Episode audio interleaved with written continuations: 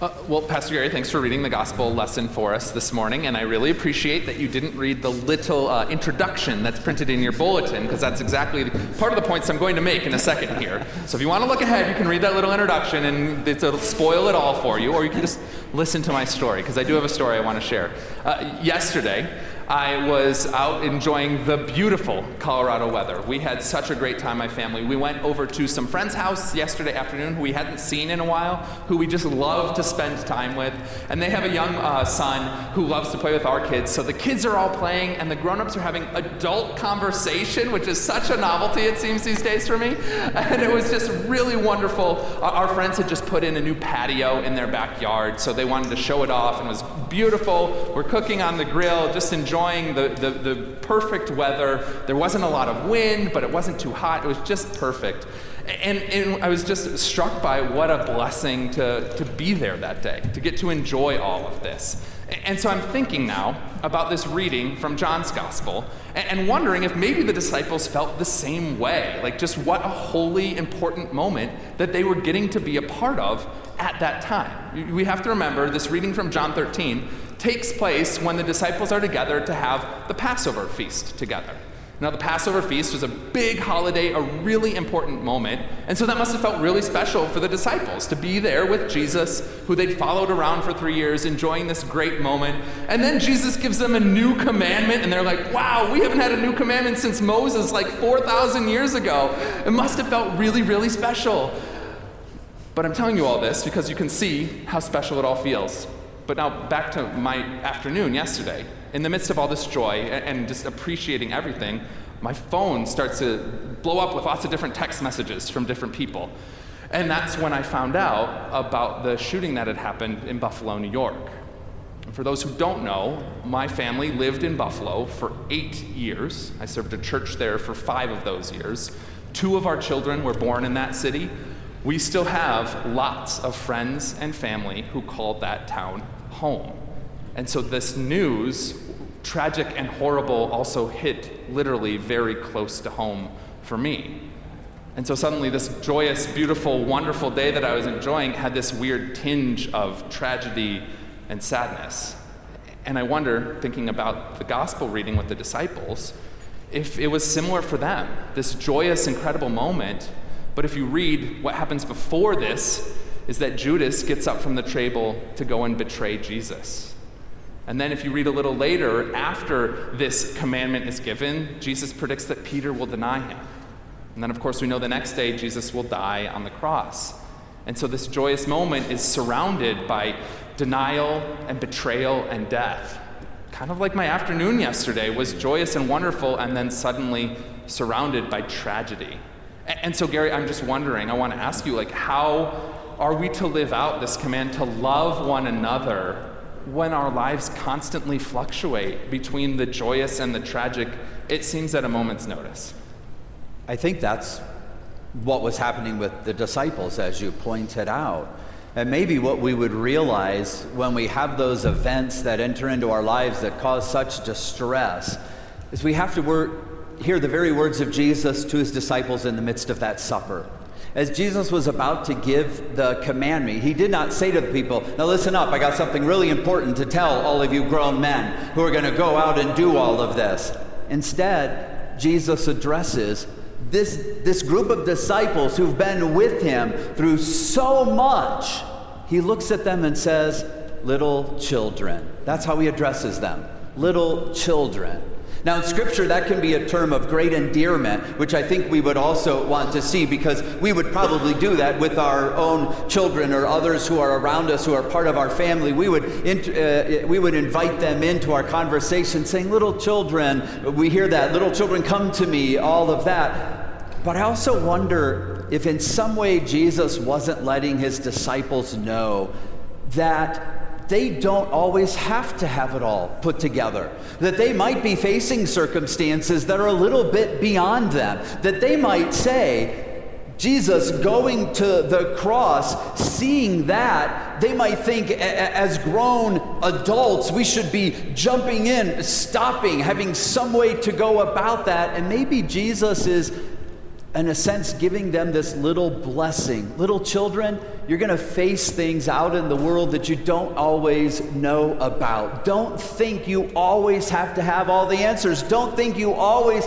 have to have everything put together. Because what Jesus was telling them in the midst of that is Jesus will always be there to strengthen them. Mm. That you always have a place to turn when Jesus can be with you. And maybe more importantly is to remembering as Jesus gives this command to his little children about loving one another, is they're going to be sent out into challenging times, but not sent out alone. Always knowing they have the strength of Jesus as, as they're sent. Yeah, I, I, like what you're talking about there because I'm also reminded of how Jesus gives the commandment. He doesn't just say, hey, love one another. There's that second piece love one another as I have loved you. And so it's, it's almost like Jesus is kind of joining us and saying, like, hey, I've, I've shown you how to do this. Mm-hmm. I, want, I will continue to show you how to do this and use that as your inspiration. Use that as your model for living as a person who is loving in very difficult times and situations. It's really helpful, I think, to, to recognize that the stories of Jesus are, are meant as these powerful reminders to us that Jesus shows us what love looks like and that we can come back to those stories again and again that that's meant to be uh, again our inspiration so that we can live out this very difficult command in the midst of a very difficult world the way i like to talk about it sometimes is to say that we need to get in touch with the character of god mm. again and again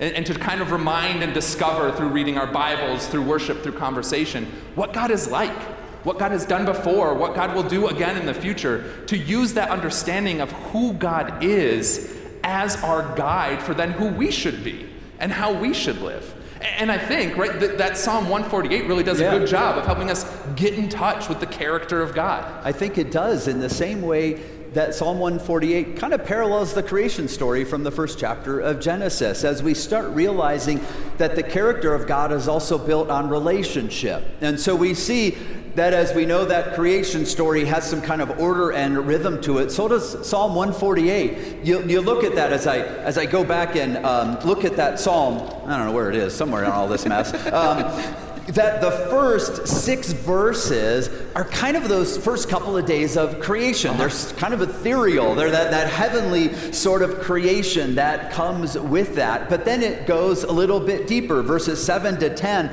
talk about the world around us more the, the plants the animals all of that that happens. Even throwing in there the fire and hail and we all got to say tempestuous. You don't get to say that in church every day so what a great line that we got to read together. But it sort of lets us know that part of creation is beautiful and wonderful and part of creation is still a little chaotic that's yeah. a, that's out the there. sea that's monsters, right? Yeah, the, sea monsters, the sea monsters the sea monsters are yeah. all there as well. And when we get all of that laid out, then people enter into the equation. Starts out sovereigns of the earth, princes and rulers, and it makes it sound like, okay, well, that's not going to be me. And then this beautifully inclusive verse 12 young men and maidens, old and young.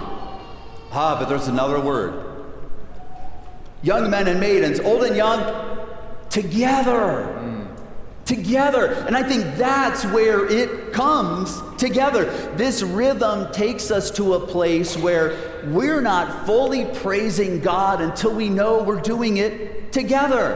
And so that's a part of understanding that that even as we have the world that seems somewhat ordered that we know that there's still some chaos that exists but nothing that can't be overcome when we see ourselves doing it together. together. The inclusive nature of this Psalm 148 allows us to see that we are an integral part of how that, that creative experience of God is going to play out. Yeah, that together piece seems really, really valuable and important to highlight because we've been talking about just how difficult this commandment is. Love one another as, as Jesus has loved us. That's a hard task by itself. And then you throw in all the complicated situations in the world that we have to live through.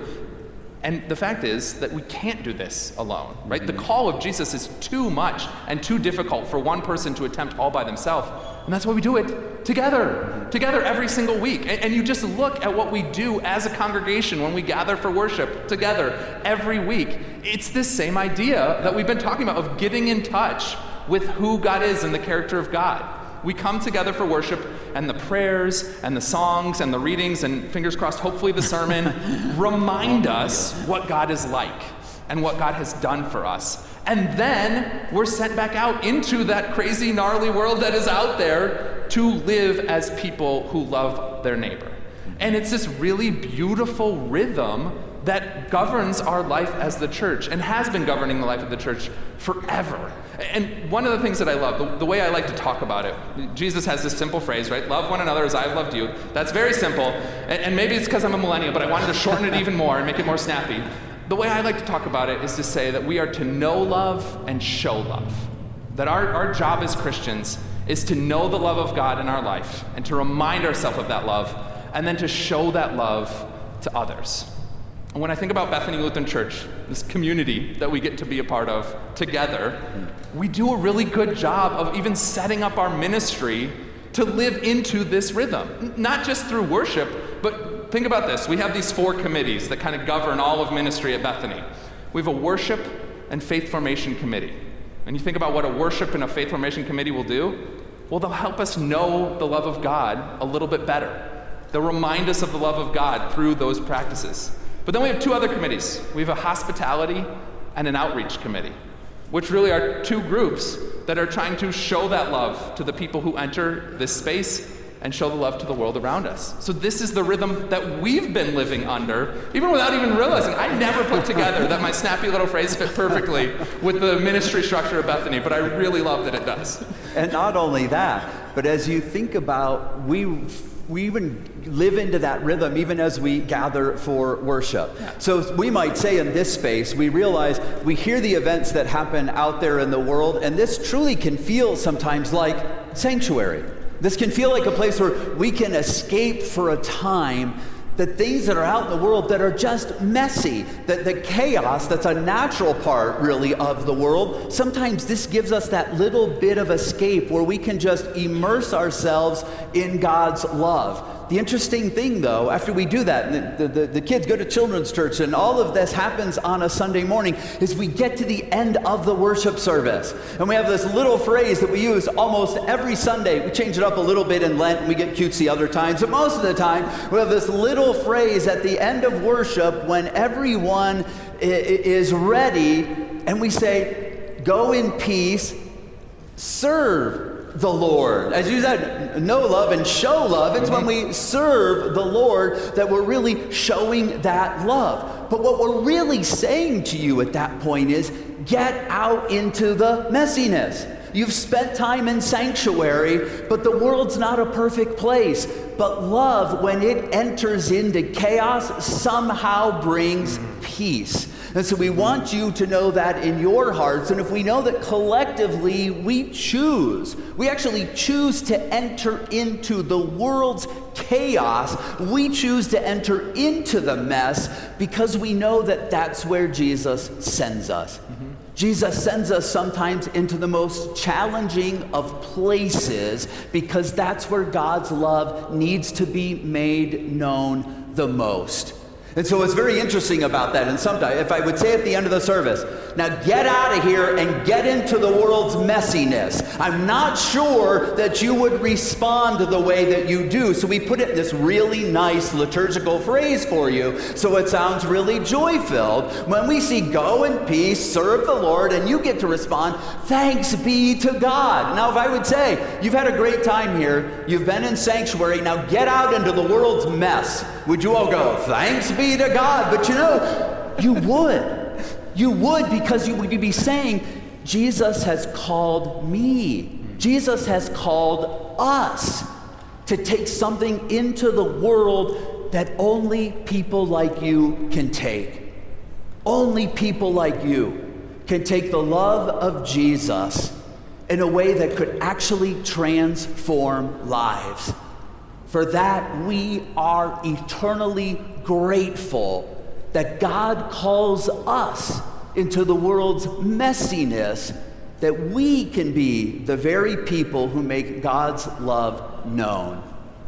And so we will again, at the end of the service, invite you out with joy and blessedness to serve the Lord. Amen. Amen.